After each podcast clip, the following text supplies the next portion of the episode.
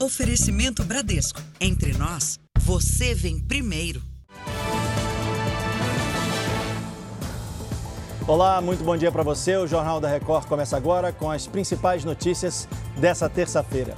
CPI mista que investiga os atos de 8 de janeiro ouve hoje o ex-diretor da Polícia Rodoviária Federal. E a corrida contra o tempo para encontrar o submarino que desapareceu no Oceano Atlântico. Agora no Jornal da Record.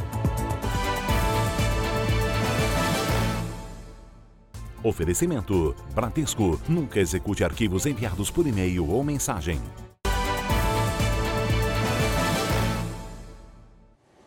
Morreu agora pela manhã a segunda vítima do ataque a uma escola no Paraná. A repórter Vanessa Fontanella tem os detalhes para a gente ao vivo. Bom dia, Vanessa.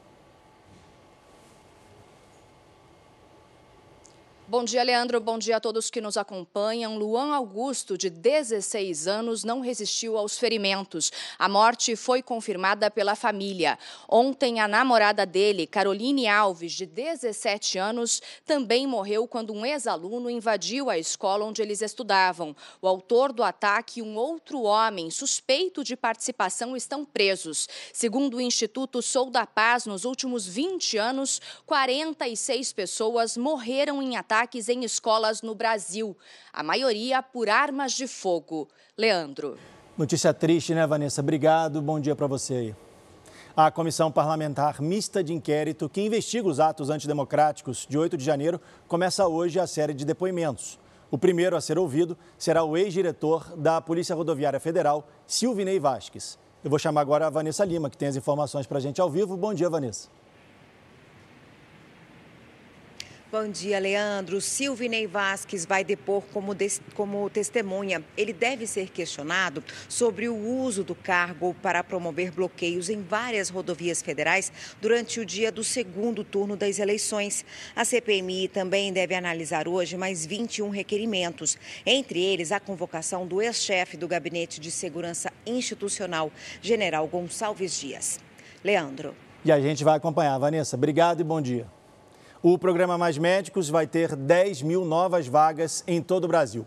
Segundo o Ministério da Saúde, o objetivo é atender os municípios com maior vulnerabilidade social. Nessa nova etapa, será dada prioridade para os médicos brasileiros. Até o dia 27 desse mês, 5.500 cidades vão poder solicitar as vagas. Com a expansão, o programa deverá chegar a mais de 15 mil novas vagas até o fim desse mês. E agora, olha só essa história: equipes de resgate correm contra o tempo para encontrar o submarino que desapareceu durante uma expedição nos destroços do Titanic. Um bilionário britânico, um ex-comandante da Marinha Francesa e um empresário paquistanês com um filho estariam entre os passageiros do submarino. As identidades não foram confirmadas oficialmente. A Guarda Costeira prevê que eles tenham entre 70 e 96 horas de oxigênio disponível. Estados Unidos e Canadá fazem operações conjuntas para achar a embarcação. História, né? Chega ao fim essa edição, outras informações no Fala Brasil às 8h40. A gente se vê. Tchau.